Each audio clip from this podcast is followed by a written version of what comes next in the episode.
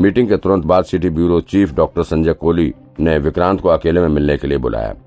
गौर करने वाली बात यह थी कि उन्होंने ब्यूरो चीफ पीयूष रंजन को ही ऑर्डर दिया कि वो विक्रांत को बुलाकर ले आए। इससे भी ज़्यादा बुरा तो तब हुआ जब विक्रांत के साथ ऑफ़िस में जाने के बाद डॉक्टर संजय ने खुद पीयूष रंजन को बाहर निकाल दिया। विक्रांत का प्रभाव देखकर ब्यूरो चीफ पीयूष रंजन बहुत चक्के रह गए। पहले तो नैना की बेबाकी देखकर सन्न रह गए थे और अब वो विक्रांत का प्रभाव देखकर हैरान रह गए। उन्हें समझ नहीं आ रहा था कि आखिर के छोटा सा इन्वेस्टिगेटर इतने बड़े अधिकारी के साथ कैसे इतना क्लोज हो सकता है। उधर ऑफ़िस में बैठते ही city bureau chief doctor Sanjay ने विक्रांत से कहा कि मैंने उस केस के बारे में पता लगवा लिया है। उसमें कुछ भी संदिग्ध नहीं था। रणजीत मेहरा वो केक किसी खास उद्देश्य से नहीं लेकर जा रहा था। ये सुनकर विक्रांत को थोड़ा धक्का लगा। बाकी तुम चिंता मत करो, स्पेशल टीम ने मंजू सचदेवा के कातिल को पहचान लिया है। अब बस उनका अरेस्ट होना बाकी है और स्पेशल टीम बहुत जल्द उन्हें अरेस्ट भी कर लेगी। तुम अब उस केस की चिंता करना बंद करो। तुम सिर्फ़ ये रॉबरी केस और सीरियल मर्डर केस पर फोकस करो। जल्द से जल्द इसका रिज़ल्ट ला कर दो। ये बहुत बड़ा केस है और हेडक्वार्टर खुद इसकी निगरानी कर रहा है। इस वक्त विक्रांत के बोलने के लिए कुछ नहीं था। वो सिर्फ़ सिटी ब्यूरो चीफ साहब की बातों से सहमति जताते हुए अपना सिर हिला रहा था।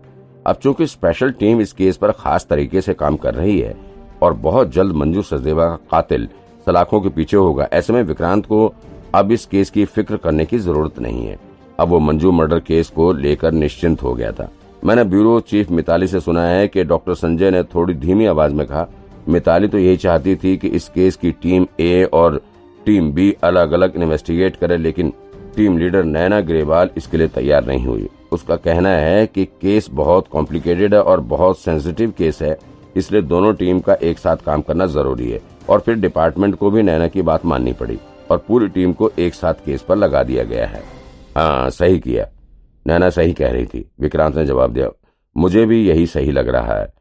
अब मुझे नहीं पता, मैं जो बताने जा रहा हूँ, तुम उस पर कैसे रिएक्ट करोगे? डॉक्टर संजय ने बेहद सीरियस होते हुए कहा।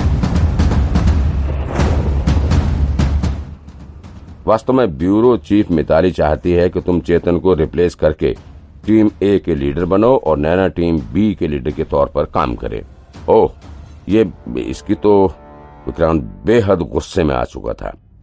लॉकर रूम के भीतर के कुल सत्रह लॉकर तोड़े गए हैं। संगीता ने व्हाइट बोर्ड पर लिखे इन्फॉर्मेशन को पढ़ते हुए कहा, लेकिन ताज्जुब की बात यह है कि इन सत्रह लॉकर्स में से सिर्फ़ दस लॉकर के मालिक अपना सामान क्लेम करने के लिए बैंक पहुँचे। और उससे भी ज़्यादा चौंकाने वाली बात यह है कि इनमें से किसी का कुछ भी गायब नहीं हुआ। अब मुझे ये बात समझ में नहीं आ रही कि ऐसा क्यों हुआ। हो सकता है विक्रांत इस बारे में कुछ बता सके। क्यों विक्रांत? संगीता ने विक्रांत की तरफ़ देखते हुए कहा।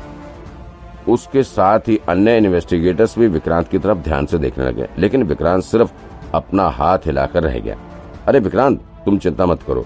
मैं बहुत जल्द तुम्हारे पुरानी करेंसी की नीलामी करवा दूँगा। तुम्हें अच्छा दाम मिल जाएगा जतिन ने विक्रांत की तरफ़ देखते हुए कहा। उसे लगा कि शायद विक्रांत अपने ओल्ड करेंसी को लेकर चिंतित है। अच्छा संगीता मैडम टीम बी का इन्वेस्टिगेटर देव ने संगीता से पूछा आपको नहीं लगता कि बैंक वालों ने बहुत जल्दी सभी कस्टमर्स को उनका सामान वापस कर दिया? और इस बात की क्या गारंटी है कि उन्होंने जिसको जो सामान लौटाया वो सही लौटाया? आई I मीन mean, इसमें कोई हेर फेर भी तो हो सकती है। ये बैंक की पॉलिसी होती है। उनके जिम्मे बहुत लोगों के काफ़ी कीमती सामान होते हैं। इसलिए जब बैंक इस तरह के किसी हादसे से गुजरती है तो वो जल्द से जल्द अपने कस्टमर को सामान लौटाने का काम शुरू कर देती है। अब उन्होंने गलत सामान लौटाया या सही? इसकी जानकारी आई थिंक विक्रांत के पास ज़्यादा सही से है। संगीता ने जवाब दिया। बैंक किसी भी कस्टमर को लॉकर रूम में रखा सामान लौटाने के लिए सिर्फ़ तीन ही चीज़ चेक करता है। सबसे पहले तो वो लॉकर रूम की चाबी माँगता है और फिर दूसरे नंबर पर वो कस्टमर से बैंक का दिया हुआ पासवर्ड पूछता है। और फिर अंत में कस्टमर को अपने सामान के बारे में बताना होता है, जो भी उसमें लॉकर में रखा होता है। ये तीनों चीज़ें बैंक के डेटा से मैच होने के बाद बैंक तुरंत ही कस्टमर को उसके सामान को दे देता है। लेकिन अगर इन तीनों में कुछ भी असमानता पाई जाती है तो बैंक कस्टमर के सामान को वापस नहीं करता है। इसके बाद संगीता ने आगे बताना शुरू किया। लेकिन जिस लॉकर में डेड बॉडी छुपाई गई थी, उसके अलावा छह लॉकर अभी तक ऐसे हैं जिनके लिए कोई क्लेम करने नहीं आया है। इन छह लॉकर से सिर्फ़ दो या तीन लॉकर ऐसे हैं जिसमें नुकसान पहुँचाया गया है। इन्हीं दो तीन लॉकर को तोड़ा गया है और इसके भीतर रखे गए बॉक्स को निकालकर ज़मीन पर फेंका गया है। संगीता ने आगे बताया कि इन लॉकर को बिना किसी लॉजिक या पैटर्न के खोला गया खोला गया है। बस इन्हें रेंडम ही सिलेक्ट करके तोड़ दिया गया है।